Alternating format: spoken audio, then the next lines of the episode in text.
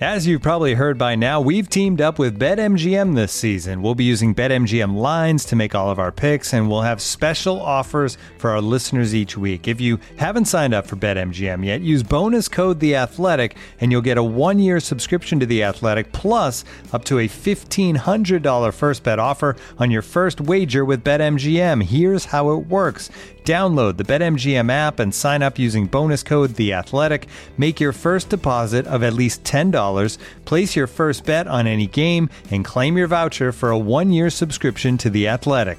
See BetMGM.com for terms. U.S. promotional offers not available in D.C., Mississippi, New York, Nevada, Ontario, or Puerto Rico. Gambling problem? Call 1-800-GAMBLER. Available in the U.S. Call 877-8-HOPE-NY or text HOPE-NY 467-369 in New York. Call 1-800-NEXT-STEP in Arizona. 1-800-327-5050 in Massachusetts. 1-800-BETS-OFF in Iowa. 1-800-270-7117 for confidential help in Michigan. 1-800-981-0023 in Puerto Rico. First bet offer for new customers only in partnership with Kansas Crossing Casino and Hotel. Don't forget, if you haven't signed up for BetMGM yet, use bonus code The Athletic, and you'll get a one-year subscription to The Athletic, plus up to a fifteen hundred dollar first bet offer on your first wager. The Athletic.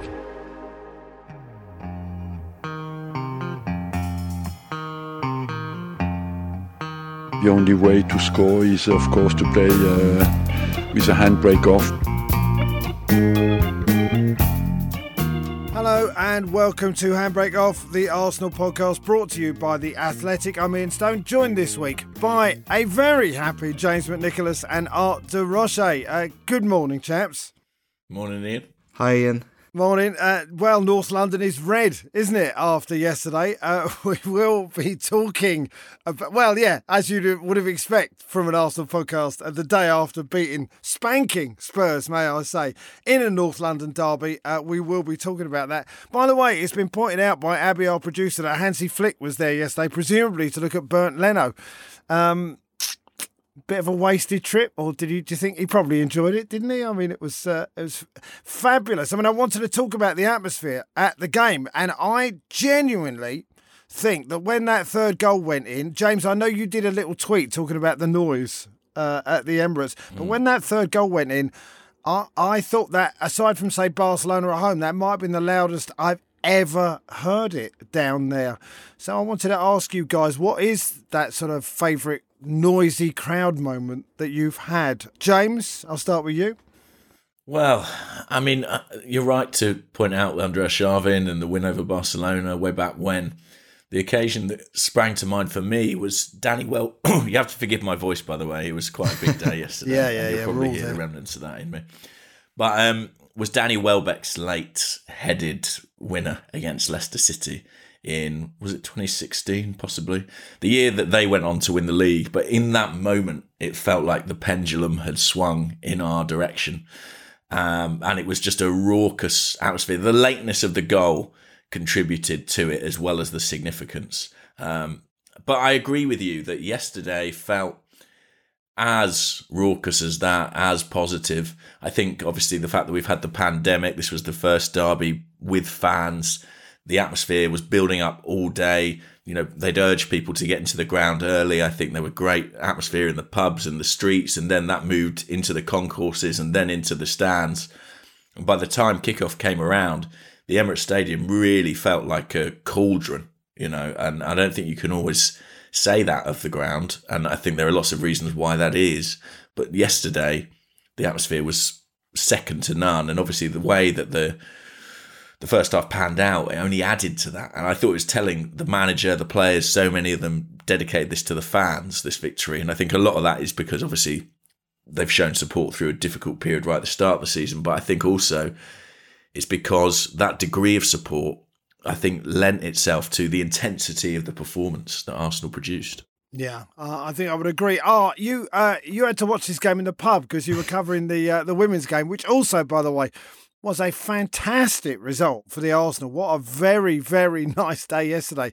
I mean, beating Man City, and we will talk about that a little bit. I'm assuming the pub was pretty sort of febrile as well. Well, to be honest, it, it, I'm not sure because it was kind of a split. It was half split Tottenham and then Arsenal.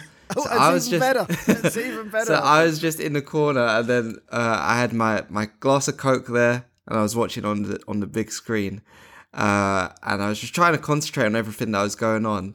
Obviously, it was quite hard, especially when um, I know we'll talk about it later. But when Smith Rowe scored, I don't know. I my it was almost like an out of body experience because he, he he almost scored last season when he hit the crossbar. I don't know if you remember that. Yeah. And I almost went crazy when he did that. So I was just trying to contain myself. But then I guess in terms of the actual opening question, um, I guess favorite crowd moment. I think the one that sticks out is when another North London derby at the Emirates when uh, Spurs had just sold Gareth Bale. um, and um, it was only a 1 0 win, Giroud at the front post, but um, I, I remember that day was quite not as I guess raucous was the word James used, but not not as lively, but it just felt quite like like a good event, I guess. And then Mesut Ozil signing the day after wasn't wasn't bad either. So so that's the one that sticks out in my mind um, at the moment. Yeah. What about you, Uh, I mean, I mean, there haven't been that many at the Emirates. To be honest with you, I, I mean, I can remember quite a lot of Highbury, um, but at the Emirates, as you mentioned, the Barcelona one. There was also one where we beat Chelsea three one. We were two 0 up. Then they got one back. I think Ivanovic scored, and then Theo Walcott went through, and and properly smacked one into the corner. And my Chelsea mate was there. He said he'd never heard a noise like it, and it was pretty special. Um, but if I'm having one, and we didn't really want to go down the North London Derby route again, but when Cesc Fabregas got the second goal when he ran through uh, eight seconds after the first one, that was a noise that I'll remember for quite some time. But I genuinely feel uh, like yesterday matched it. Um, I, I mean, I also where I was, uh, I was going to say where I was sat, but I wasn't sat. I was standing the entire game. I ended up in the North Bank, uh, in the lower tier, um, in. I was going to say the singing section, but the whole ground essentially was the singing section, and it was a joyous experience. Um, I was a bit knackered when I got home. I thought I haven't. I don't think I've stood for four hours in quite some time, but it felt like old school football yesterday. Uh, so well, let's talk about it. By the way, I should remind uh, our our uh, listeners. And I hope you're having a nice day, by the way. Imagine waking up, because basically winter started in Britain uh, this morning. Imagine being a Tottenham fan and waking up to this, and then just have a little smile to yourself when you do. Um, before we talk the North London Derby, a reminder to read James uh, and also Amy's uh, pieces, uh, also a host of other athletic writers' uh, thoughts from Sunday. You can do so uh, if you want to read them. Head to theathletic.com forward slash Arsenal pod for a third off a subscription. And you can get this podcast ad free. That's theathletic.com forward slash Arsenal pod. And Smith again, he's pivotal to this attack. James, that is the best Arteta performance, certainly home performance, I would say. Um, and I've read this this morning, uh, possibly on the Athletic website. I've read pretty much everything there is to read about the Arsenal this morning. But I think I read uh, since Arsenal beat Manchester United in, in Arteta's first game in charge. Would you concur with that? I think that it, it may well come to be remembered as a, a defining performance for Mikel Arteta and his team. I mean, obviously it's it's one game, but there was a lot to be encouraged by there, and I think you know this is his team. I think half the team he signed, the other half he had given new contracts, and I think this is maybe one of the first times that everybody is unanimous in accepting a kind of a clear idea of what it is Mikel Arteta's trying to do. I think there's been debate about that previously. You know, some have seen it, others have not. Uh, but here, I don't think you could argue with the execution. And I think consequently, it will be something that is, you know, inevitably discussed when his intentions for this team come up. Um, I thought it was a brilliant performance. I mean, Michael Cox, I think you're right, on The Athletic wrote a piece about it being Arteta's most convincing win. I think it has to be. And it's particularly that first 45 minutes, obviously. I mean, the second half, um, is tricky. Once you're 3 0 up, it's kind of a bit of an awkward position to be in and to negotiate. But the game was effectively done. Arsenal knew it, Tottenham knew it, and the fans knew it too. It was almost like we were just waiting for the final whistle so we could actually celebrate it. But the football that we played in that second half was brilliant. And, you know, I think in, In first- some ways, in the first. half, sorry, Yes, yeah, first yeah. half in. But I think it, in some ways, Mikel Arteta will feel so what's the word? Um, he'll feel very justified in his decisions that he made. If you think back to the Norwich game, he made some big calls then. He changed the goalkeeper. He brought Tomiyasu straight into the team. He went with the new central defensive partnership of Gabriel and White. He really shifted things about, changed the personnel, the spine, the identity of the team. And a couple of games on from that, he's reaped huge dividends by beating Spurs so convincingly. And I think he's been rewarded for the, some would say the bravery, some would say the necessity of the changes he had to make. Um, you know, and they were bold and they've paid off. And I think you know, what has been one of the defining characteristics of Arteta's Arsenal teams. He's wanted to play out from the back. And I think if you look at the goals we scored yesterday, you saw the benefit of that. I mean, the, the second goal is fascinating. I oh, think it's the second one where yeah. Ramsdale plays it into the feet of Xhaka, And to be honest, it looks a little bit like a hospital pass. I mean, he's in trouble. He's got two players on his back. It's not a great situation for Xhaka to be in. He does superbly, manages to turn on the ball and Arsenal are away, head up the other end and score. And I think in that moment, you see the kind of risk reward of playing out from the back perfectly crystallised. You know, Arsenal took a huge risk, but in doing so, suck Spurs in, were able to turn them round, go up the other end and put it away.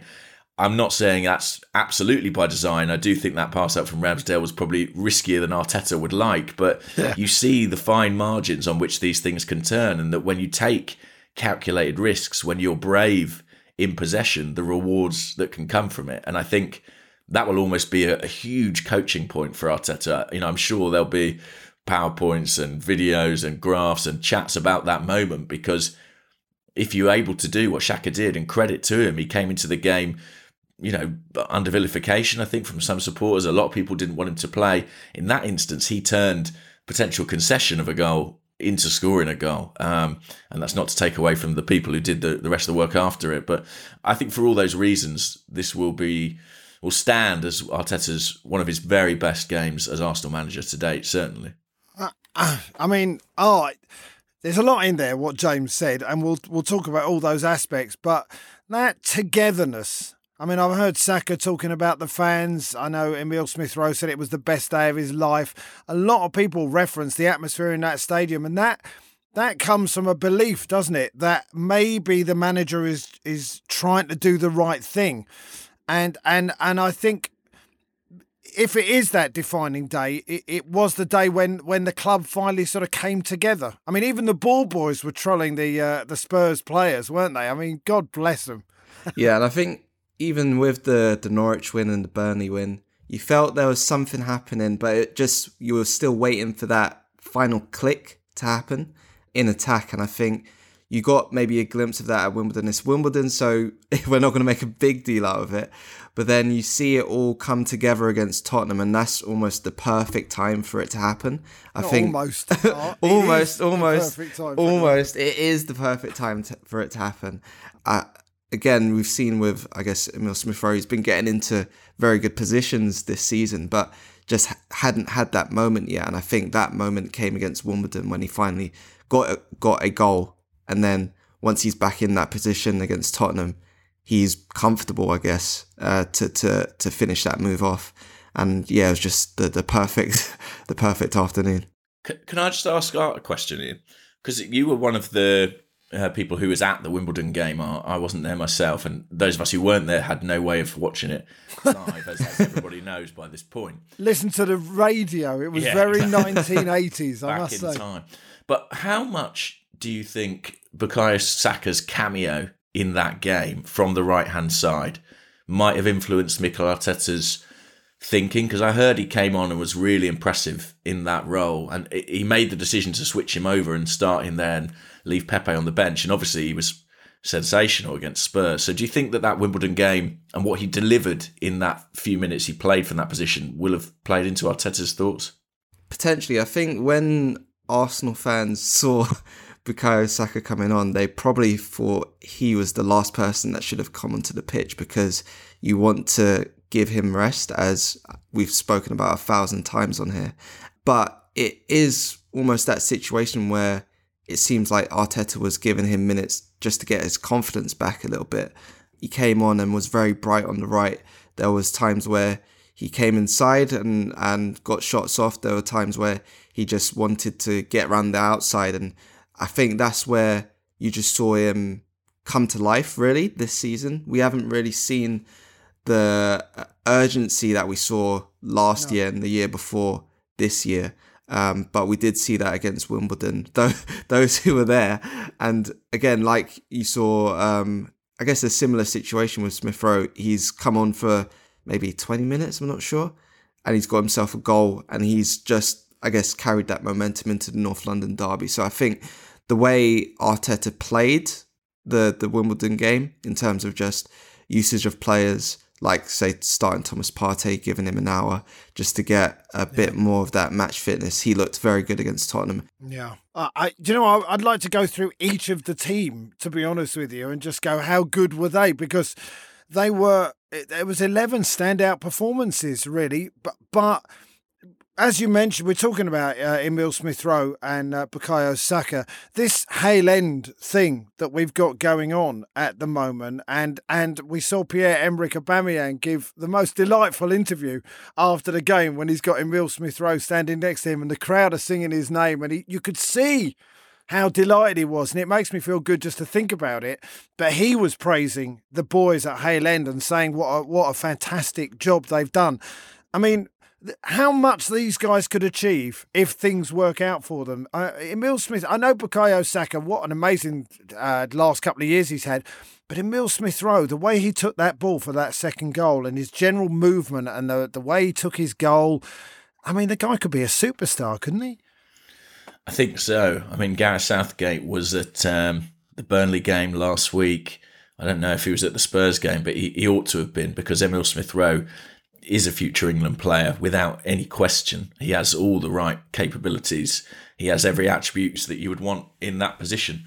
I think he was sensational against Tottenham. I think although we've seen so much promise, we all know what a good player he is. He, he played a big part in changing the course of our season last year. I do kind of feel that this was sort of a a, coming of age moment for him. You know, it was a like he described it himself, the best day of his life. He's he scored, he created one, he was involved very heavily in the third as well. Brilliant sweeping pass out to the right hand side. He's a boy who understands this rivalry absolutely, who grew up playing for the academy, who's played in North London derbies since he was a boy to this point. Uh, how can you not be over uh, excited? How can you not be overwhelmed by seeing? You know, young Arsenal talent flourish in this way. Yeah. But I think it's worth saying as well that they were really well supported yesterday by the senior players. Yes. And, you know, he went with Granit Xhaka in the midfield next to Thomas Partey. They were kind of a, a pair of bouncers, really, for some of the younger players around them. Two very experienced, very solid for the most part, in Xhaka's case, professionals. Um, and I thought they shepherded the team through the game really well. I thought Aubameyang led the line superbly, and it's something you know he's been criticised for not always doing. But I think the performance he put in, I mean, the amount of aerial duels he got himself into, he was everything that went long was aimed up to him, and he he being, won them. He won, he, he won them, them, yeah, yeah, against you know Eric Dier and whoever else it might be, big burly centre halves. You'd think would have the better of him. It was a, a demonstration of serious athleticism on his part played the full game, led from the front, produced a, a replica iconic celebration as well in front of the Spurs fans, which I think he thoroughly enjoyed. And I think we all thoroughly enjoyed as well. We did. So, yeah, I think the senior players um, really played their part. And there was a lovely balance to the team of youth and experience, a really good blend. And actually, you know, when I was looking at the bench, I was looking at a guy like Lacazette who struggled to get minutes recently, particularly in the Premier League. Obviously featured against Wimbledon, but you know left on the bench again here. Bernd Leno, who's lost his place uh, to Aaron Ramsdale, and I was sort of watching, thinking, am I going to see some sour faces here? You know, am I going to see some people with their hoods up and looking at the ground? And I didn't see any of that. No, you know, these guys, every goal they were off the bench when they were warming up on the sidelines, they were cheering on their teammates. At the full time whistle, the first thing Bernd Leno did was go over to Aaron Ramsdale and they had an embrace. And I just thought that is the sign of a, a positive camp. That is the sign of a camp who believe in the in the coach, believe in what he's trying to achieve. And I think that's a really good thing. Arsenal went through a very testing period, a lot of noise outside the club, a lot of discontent, but they have stuck together. And I think that's that's could provide, you know, a bit of a foundation for their future. You know, I, I think out of the trials and tribulations of those first few weeks of the season, maybe uh, a togetherness, a bond has been formed within this young squad. I certainly hope so because the signs that we saw against Spurs, and I think that we started to see little glimmers off against Norwich and Burnley, have been really encouraging.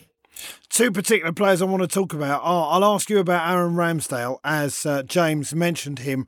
That connection that he's got with the fans and you can see that. And also, like I say, he was working the ball boys as well yesterday because there was a moment when the ball went out and he told the ball boy, and he obviously had him primed. He said, Calm down, don't give it back to me straight away. Just mess about with him a bit.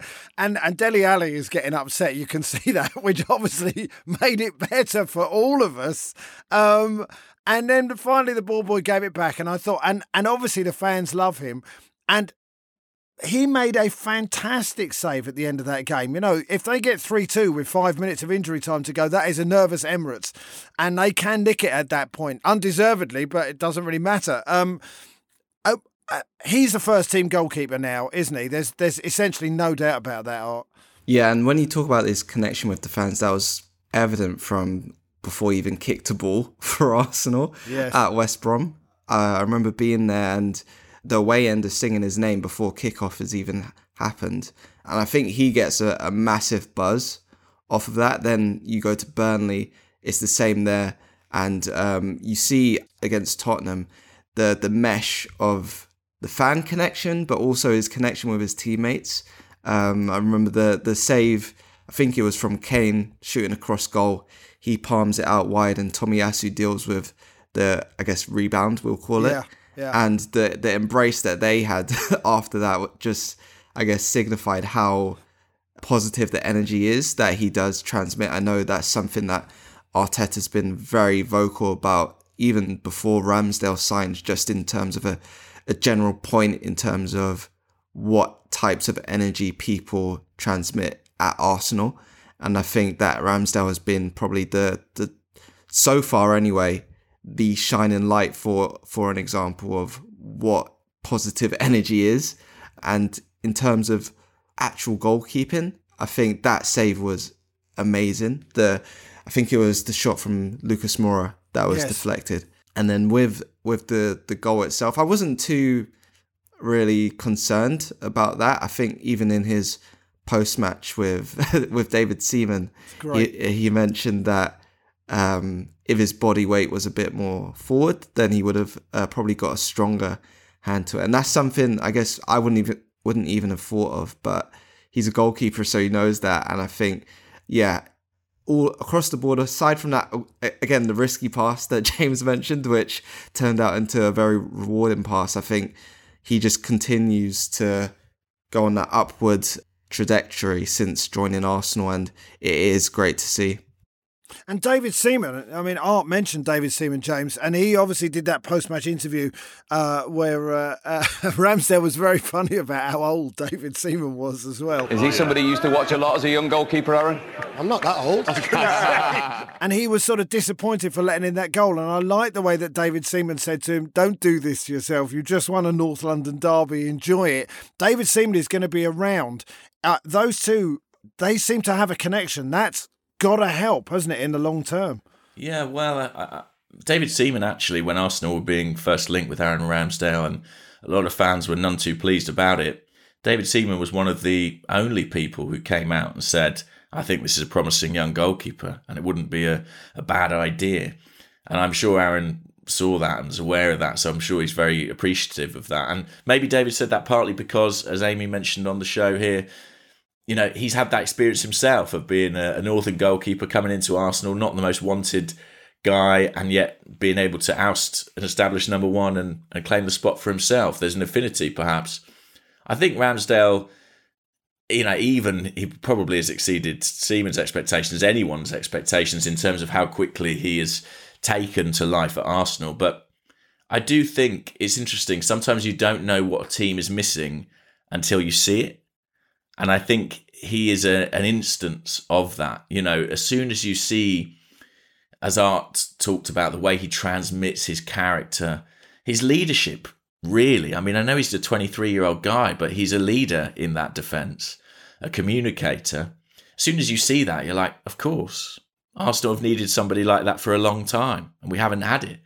But it's just a difficult thing to define until you actually see it out on the field. And I think supporters in the ground are seeing that. I think even supporters at home watching on telly are seeing it too. In those moments with his centre halves, with Tomiyasu, you know, when a goal goes in, the way he reacts, the way he deals with situations, and fans are rallying behind him. And I'm sure as a 23 year old goalkeeper, one who's very confident, likes to take a few risks. I think there inevitably there'll be a mistake at some point, but I think he's got enough credit in the bank now to survive that. And as you say, I think he, he is pretty established at this point as the number one. Talking of Amy, by the way, uh, she was obviously gutted not to be able to do this podcast. I mean, the poor woman's had to talk about Man City, Chelsea, and Brentford, but uh, she couldn't do this one. But we are. I am going to have a little chat with her uh, a little bit later on, uh, so we'll hear that uh, as well. Um, the other person I wanted to mention, James, I'm going to ask you first, Martin Odegaard. Um, I uh, uh, like I say, I was standing behind that goal in the first half, and Martin Odegaard was pressing and pressing and pressing for the whole of the game, as far as I could tell. I mean, he was really the first one to push uh, Hugo Lloris, and and um, uh, the energy that boy has got, uh, married to the, the the tremendous skill and talent that he has, is he first name on the team sheet now? Really, I, I said something yesterday in my post match video about how I think as the as as much as there are many outstanding players in this team, I kind of feel like the the keys to the team belong to Thomas Partey and Martin Odegaard. Yes, I think they are technically exceptional footballers, and for for the first half yesterday, Odegaard, in my opinion, was basically walking on water. I mean, he couldn't do wrong his control of the ball, his manipulation of the ball, the passing decisions he made were outstanding. And I think when you think of his age as well, you know, he's a young guy with room to grow.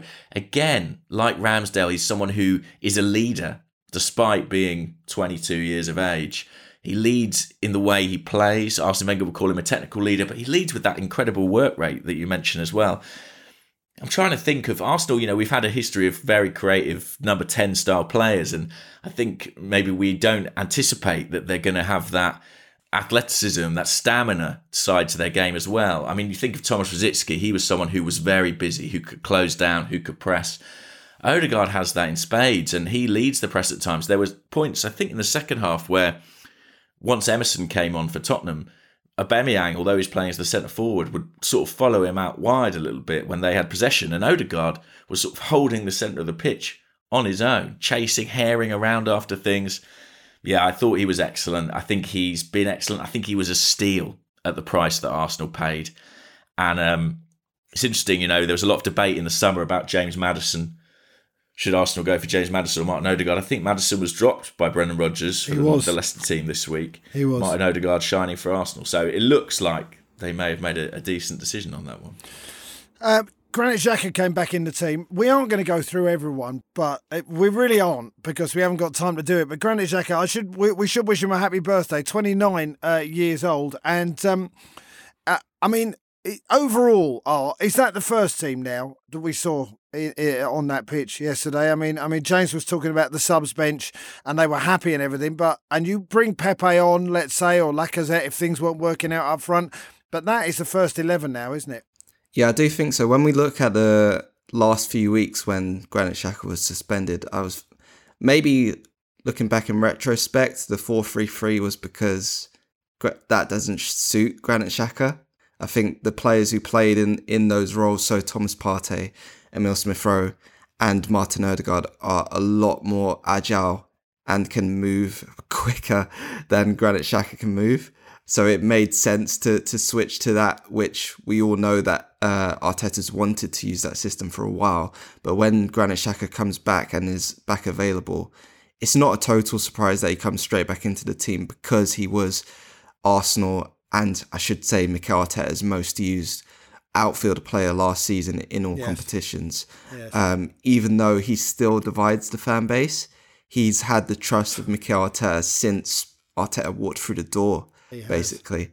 I know that confuse that probably still confuses some Arsenal fans after yesterday uh, because of the nature of the Granit Xhaka conversation, but it is where things are at with Mikel Arteta, and I think when you see, I guess, how he dealt with the Tottenham press for the second goal, it was very encouraging. I know we're going to get a mistake at some point. It's Granit Xhaka. It will happen. But he stood up to be counted yesterday and justified his selection. I think when you see the, I guess, the partnership that he has with Thomas Partey is probably the best in terms of balance for a midfield two since he was partnered with Lucas Torreira under Unai Emery in that first, probably six months of that first season under Emery. I think that's a partnership that works very well in terms of Xhaka being the more controlling midfielder, and then Partey's got a bit more of a license to to just do what he does. um, and I think, yeah, going forward, you see probably that back five, Ramsdale included, Partey and Xhaka partnering partnering each other. The technical supporting trio, I'd call them, of Saka, Odegaard, and Smith Rowe, and then Pierre-Emerick Aubameyang up top. Well, well, well. Things seem to have come together quite nicely, don't they? um, yeah, we'll get uh, Amy Lawrence's views uh, about yesterday's wonderful, wonderful, uh, possibly uh, landmark victory uh, over Spurs in a short while. Uh, this is Handbrake Off, the Arsenal podcast, brought to you by The Athletic. Looking for an assist with your credit card but can't get a hold of anyone? Luckily, with 24 7 US based live customer service from Discover, everyone has the option to talk to a real person anytime, day or night. Yep, you heard that right. You can talk to a real human in customer service at any time. Sounds like a real game changer if you ask us. Make the right call and get the service you deserve with Discover. Limitations apply. See terms at discover.com/slash credit card. We were a bit uh, with the handbrake at time. Now, it was also it was a wonderful day for the Arsenal. Um, the women's team thrashed Man City five 0 Um, Art, you were at the game. I mean, I saw Man City take a bite Everton a couple of weeks ago, and I thought, oh, they look good. They look really, really good. Arsenal. I mean, I saw the goals yesterday. Arsenal were absolutely wonderful. It, it- this was a real performance, wasn't it? Definitely. Quick disclaimer that Man City have got a lot of injuries at the minute, but that Yeah, yeah, but yeah. I just had to get that in there. No, but, you know what, Art? Sorry, we, we had a lot of injuries in that first game against Brentford, and no one gave us any, cut us any slack at all. I mean, we had six players out with COVID, and we didn't get a single bit of slack, so I'm not having it, right? Fair enough. I'm really, uh, we beat Man City 5 0. Fair enough. And yeah, I think the the main, I guess, um, positive is that last year and the year before, to be honest, it was these games against Chelsea and Manchester City that they often decide where the title goes in the WSL. I guess coming up against Chelsea and City in the first three games of the new season, I think a lot of people would have almost panicked at that in the summer. But speaking to uh, manager Jonas, Jonas, I should say, uh, Jonas Eidevall, uh, before before the game this weekend, he said he actually preferred to have harder games earlier in the season because it means you have to start quickly. You can't just, I guess, stumble your way through preseason thinking you're gonna have an easy ride in the early weeks of the season, and then I wish you'd told Mikel Arteta that. yeah, yeah. I, when when he did when he said that, I was thinking, wow, what? I guess that that's probably the mindset Mikel Arteta should have had. But you saw that in terms of he brought back all Arsenal's Olympians early to to play in the Champions League qualifiers. They were all ready for the first game of the season against Chelsea and against Manchester City. Everybody knew their role. It was actually um, Vivianne Miedema and Beth Mead playing striker and right wing who had the most tackles for Arsenal against Manchester City because the approach was press high and win the ball back high and then also when Arsenal did have the ball, they were just very quick to get in behind the fullbacks, long balls uh, for Beth Mead and Katie McCabe to chase, which uh, led to the Katie McCabe's goal, which was the third on the on the night. But I think overall the total performance was very complete from Arsenal. Um, and then you think by by the time you reach the hour mark, it's 3 0. And Arsenal have Nikita Parris, Tobin Heath, and Caitlin Foord to bring on. Jordan Nobbs didn't even come on yesterday because she's still coming back from injury.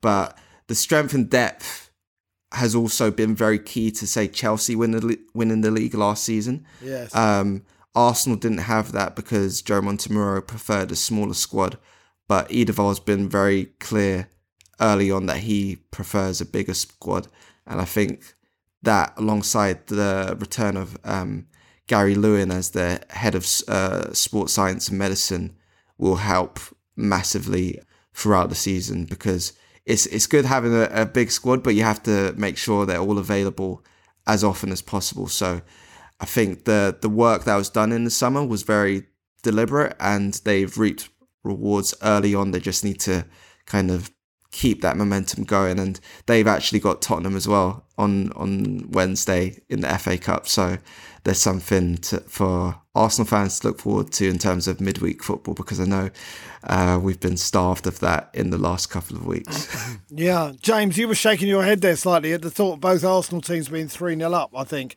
after the first sort of 45 minutes or something. Yeah. And what a good day it was and how how together everyone's feeling at the moment. Definitely, and I think you know if the if the women's team can go on and do the Derby double on Wednesday night, that's only going to add to the feel good factor. I mean, they're you know they're doing astonishingly well, and the strength of strength in depth they have is absolutely frightening. You know, Tobin Heath came on for a debut yesterday, another brilliant attacking option in the side.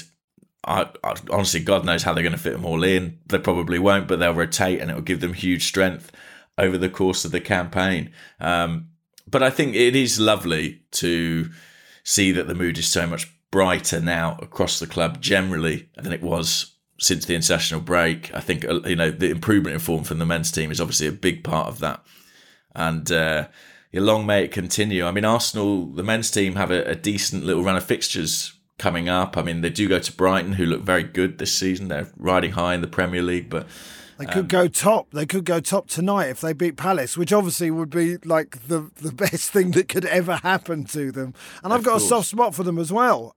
Brighton, I think you know it's it's a good team in a, in a great town. If you've been down there, it's a lot of fun. But that is going to be a tough game, isn't it? It is, but you know, if you look at the fixtures following that, it's Palace at home and Villa at home in the space of a week.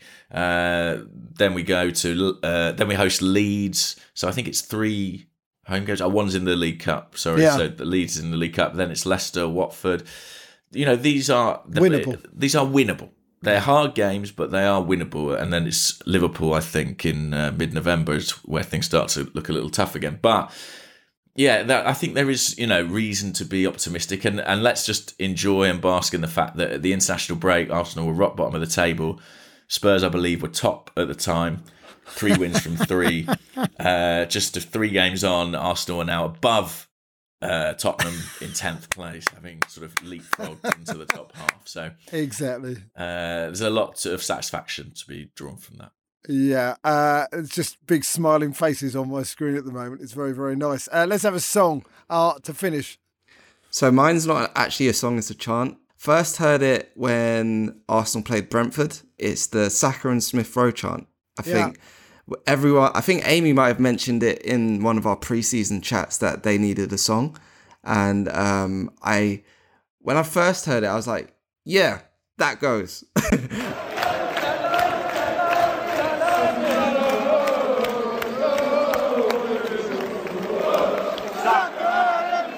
and I, I'm I'm imagining because I wasn't there at the game, but I'm imagining that was sung again at the Emirates yesterday. Quite a uh, bit. Yeah, and I think that's probably my favorite chant at the minute because those two are my favorite players.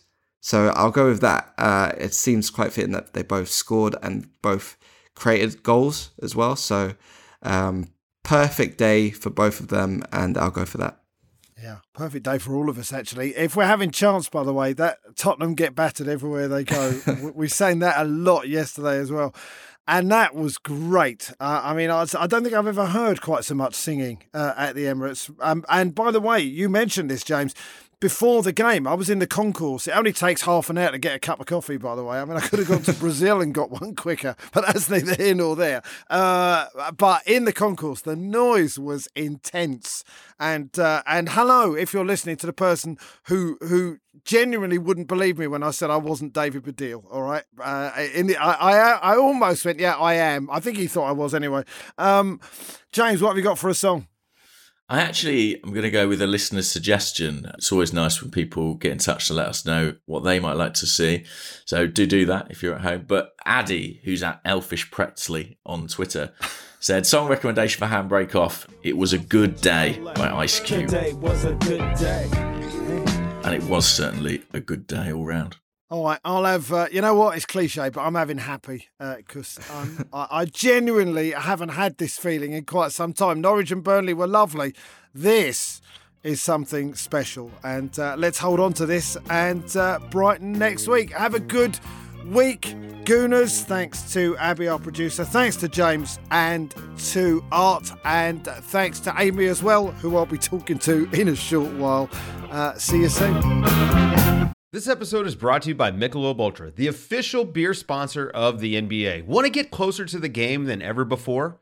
Michelob Ultra Courtside is giving fans the chance to win exclusive NBA prizes and experiences like official gear, courtside seats to an NBA game, and more. Head over to michelobultra.com slash courtside to learn more. A bit like um, extra slice on Bake Off now, basically. Uh, Amy Lawrence has joined us. Good morning, Amy.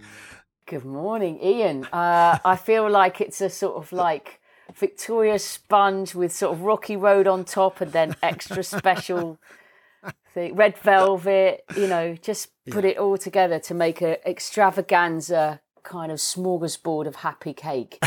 if you want to use the cake bake off analogy. yeah, I, I, well, all I would say is to me, cake is always happy. But you know what? Uh, it is. But my God, what a lovely day yesterday. We did. We were sitting near each other, as it turns out, in in what was what I, I, I was going to call the singing section, but the whole stadium was rocking yesterday, wasn't it? I mean, it was just beautiful. I was wondering afterwards whether this was a slight sort of COVID thing in the sense that here was really the biggest, you know, a genuinely massive game to have, and people are so hungry for that kind of feeling. And I almost think there's a sense of you'd you'd forgotten like quite how wonderful it could be to be in that sort of euphoric crowd, crest of a wave. The world feels perfect. Yeah, scaling the mountain type of feeling. Um, I don't know. It felt it felt it felt unusual. Uh, the other thing I thought it felt like, I don't know if you would this chimes with you, but even before the game started in the concourse, like oh, underneath yes. the stands, yes, it yes. felt it was more like an away game than a home game. It's not normally like that in the Emirates exactly before matches. What, you kind of go exactly. in and everyone's sort of wondering, and it was like crowded, like in the concourse, and you got that lovely echo of the sound, and everybody's sort of coming in and singing, and the buzz is really growing. Uh, and we had a particularly um, fun time because a bloke just uh, decided to jump on top of one of those sort of table ledge type things that they've got periodically around where you could put your drink down or you know have yeah. a, you know and there's bins and hand sanitizer stuff you know you can use as a kind of ledge uh, and he jumped on it and started collecting the pint pot the plastic pint pots and making a tower and it was just getting bigger and bigger and bigger. And oh, the crowds were going, way, and it was wobbling around. the Leaning Tower of Pisa thing going on. And he obviously wanted to try and get to the ceiling with his Tower of Cups. And he was, and, and suddenly he couldn't reach any further. And he, he had a brilliant idea to take off the top load and make them bigger so he could actually reach.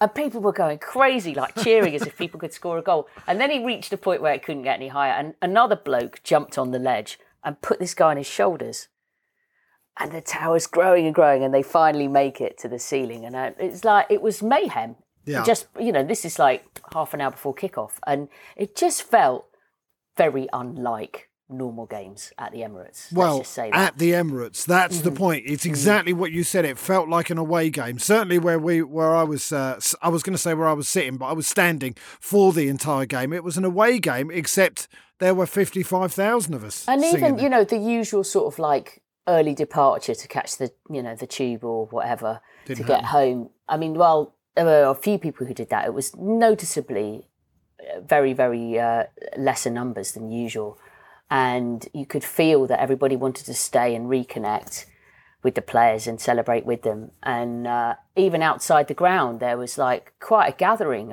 around the Tony Adams statue and flares and all sorts going off. And I, I live not too far away. I could still hear people singing the song uh, about Tottenham getting battered. Battered, yeah, um, yeah, yeah. You know, about two hours after the game. So Did it you was- see Aubameyang's car get surrounded as well at the end? I and there was a, see- a- I didn't a- see that myself, but I saw the video and I did actually think, uh, you know, he was remarkably sanguine about it because it kind of looked quite scary if you were in that car. I But, think you know- when you've just scored a goal in a North London derby and we've won 3 1 and we've absolutely battered them, let's be fair. I mean, I've read a few reports that said it was 3 1, but look, it felt like a 5 or 6 nil, And it did really because everyone knew the game was over at half time. Mm. Well, it was, I think, you know, without wishing to go on too much about the name of this podcast, but bloody hell, it felt like the handbrake had been It- ripped yes, off. And I think that was what was so uh, Yeah. uh, exciting for people because it's what it's what you want. You It's know, you don't want to see for. cautious, patient, No. boring, you know, slightly inhibited football. You want to see freedom and expression and excitement. You want to be jumping out your seat and the the energy levels of the players. It, you know, it, it was like creatine football. Yeah. Do you remember when Arsene Wenger first came and suddenly the players were just more powerful and faster? Yeah. I mean, you know, what's going on here? Like, and everybody made a big fuss about the the vitamins that that Arsene, Arsene left out in bowls and you know in the training ground for them to come and pick up in the morning. But it it, it, it did feel like you know for whatever, and I think it was a, almost a psychological and spiritual thing. They got this boost, and you know what was said to them before the game to get them going. I- I'm a I'm a big believer that in in life you need moments sometimes that change things for you. You don't always know they're coming, but you know when you when you get a moment, you know that you're going to feel differently about something because of it, and you know that possibilities are going to look different because of it. And it felt like a moment game, and I, I- you looked at the faces of those players. You looked at the face of Mikel Arteta, who has had, you know, problems keeping people, you know, backing him lately. Uh, and you see that he's almost dislocating his jaw in one of those photos. His mouth is so wide. Never seen him express himself quite like that before. But you look at, particularly with the new players, you're coming into a new club, you're trying to find your feet, you're trying to settle in. It's difficult because the pressure's on, the team's losing games, there's a lot of negativity flying around. It must have been quite a eye-opening first few weeks for some of these guys. Yes. Then to experience a high like that, it's like, wow, this is what it's all about. But do you think that that I mean, uh, it did feel like a statement performance and and a marker. And, but I felt that before. I remember when Unai Emery's team beat Spurs 4 2 and Torreira scored that goal and the, the explosion of joy at that point, And you felt like, here they are. This is a team we can get behind. And I remember saying pretty much the same thing. But It's funny how many how many of these are North London derbies. Even going back to George Graham, 1987, Littlewoods Cup semi-final. That was a moment. Yeah, that was but- a springboard for the team. Arsene Wenger, the first North London derby, uh, you know, winning 3 1 with two late goals, that wonder goal from Bergkamp, Ian Wright with I Love the Lads, and, and Tony Adams scoring a great goal in the rain. And that was another one where it was like, what are we watching here? What is going on with this team? This is a team that's got this mixture of like, uh, you know, old fashioned British grit with, uh, you know, this, this ta- talented sophistication coming in. There's something going on. And like it doesn't always work as a platform for something new. As you said with Unai Emery, it, it, it was maybe a bit more of a, a, a false dawn moment. And the challenge for Mikel Arteta and these players is to try and make this one a more sustainable moment. Yeah. I mean, I mean, all right. uh, Two things I specifically want to talk about with you. One, and I know we've talked about the crowd, but how much of a part do you think we can play going forward now? Because because I heard James this morning describe the Emirates as a cauldron, right? I mean, I genuinely, and I didn't, I haven't felt that very often. I, I gen, and I said this earlier when that third goal went in. I haven't heard a noise like that very often, and. Uh, and and like you say, it was all in the build up in the in the concourse before the game, and and uh, people were there early. We have a part to play in making the Emirates a difficult place for opposing teams to go. I've I've I felt like Spurs shrunk because of the noise and the intensity of the atmosphere. I think it's up to us as well as the players, right? Saka said he felt it, they fed off the uh, the crowd. Uh, yeah, I think Mikel Arteta is done a really clever job in the way that he's trying to harness this Yes. energy and make this connection or reconnect. It was for the fans, is what he said. Well, I mean, look, it's it's for the club. It's for everybody involved with with the, with Arsenal, uh, uh, something like that. But of course, it would be great to think that it's going to be like that every week. But week, but you know as well as I do that ain't happening. No. I mean, it's a, it was a special one, and you you know you rise to the occasion for the the special ones.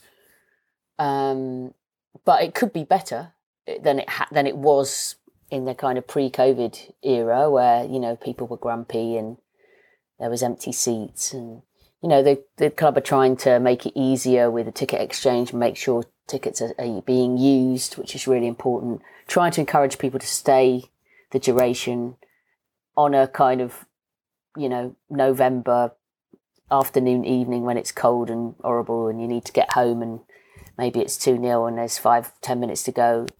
Are people going to stick around and give it that same energy? Well, probably not. No. But obviously, the more that can rally this sense of unity, this sense of connection.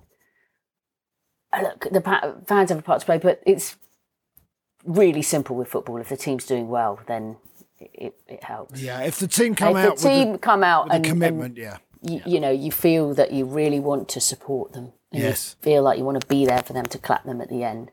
I mean, Ramsdale is just become iconic so quickly, and So he's he's so he's like a master of playing to the crowd. It's really interesting because I, don't, I wouldn't say Arsenal have had a ton of uh, uh, uh, of players with that kind of very kind of expressive personality where you can sense that he's feeding off the crowd and he wants to get them going and he's got eye contact with them and he's doing gestures with them and you can feel something happening there and that's really helpful for the team as well Yeah, and and well, they, there were two we uh, we wanted to talk about particularly. Aaron Ramsdale, I did speak about with Art and uh, and James, and and what an amazing impression and what a connection he's made so quickly. But also uh, Tomiyasu, Tommy, Tomo, whatever you want to call him, right?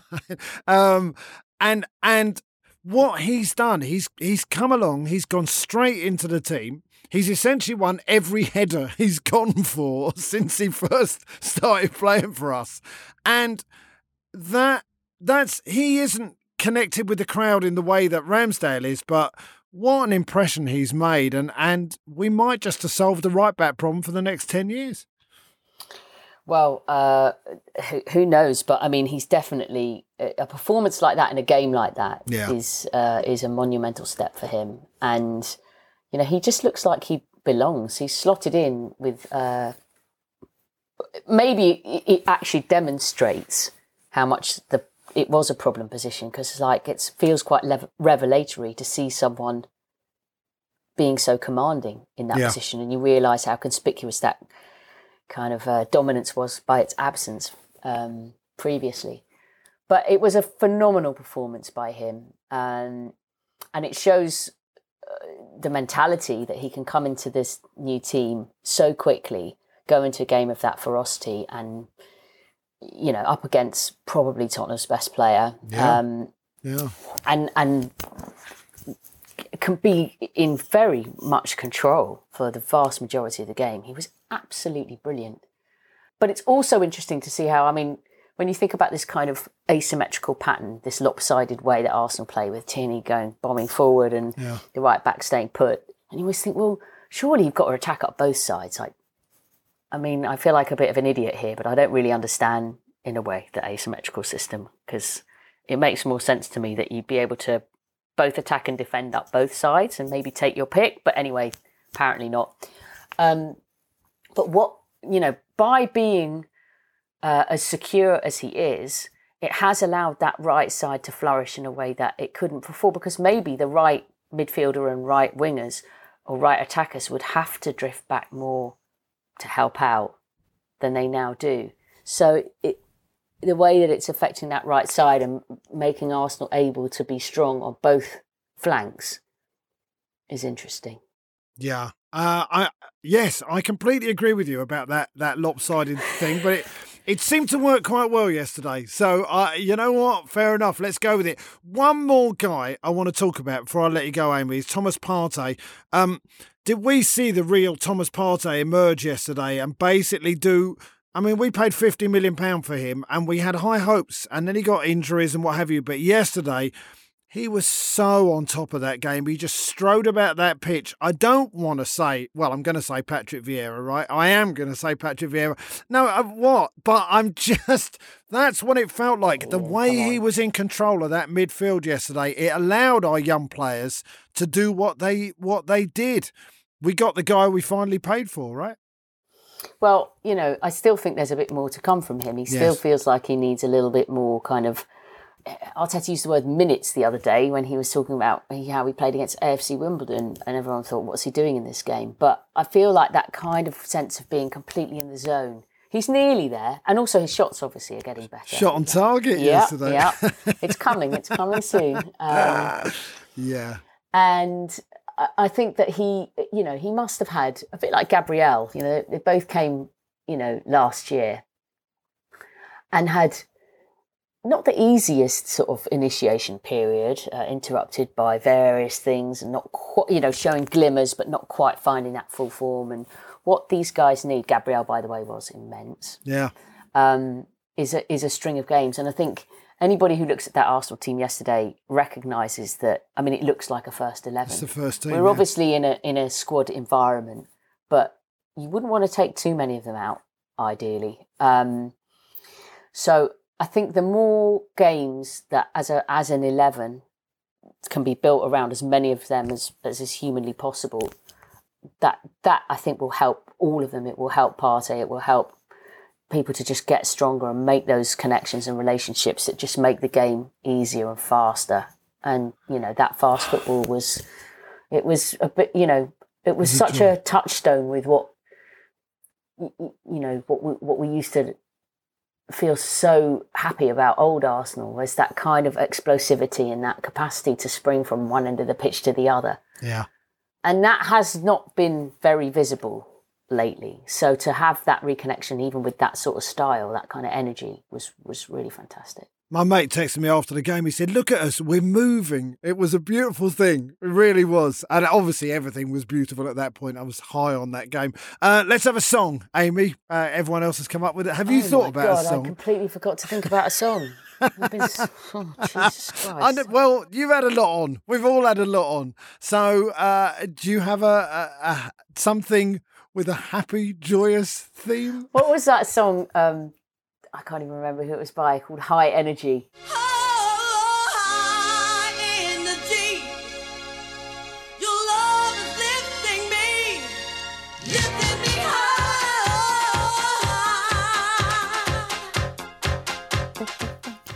You know that sort of disco song. Yes, yes. I well, if there is a song out there called High Energy, it's perfectly apt for what we did yesterday because uh, I'll it text was. the producer who that was by, and I can remember. Uh, Amy, uh, do you know what? I might call you afterwards. We'll just have we'll just continue this chat for the next half an hour because I'm more than happy to do it. Uh, thanks, Amy. Thanks for uh, Cheers, coming on. guys. See you soon.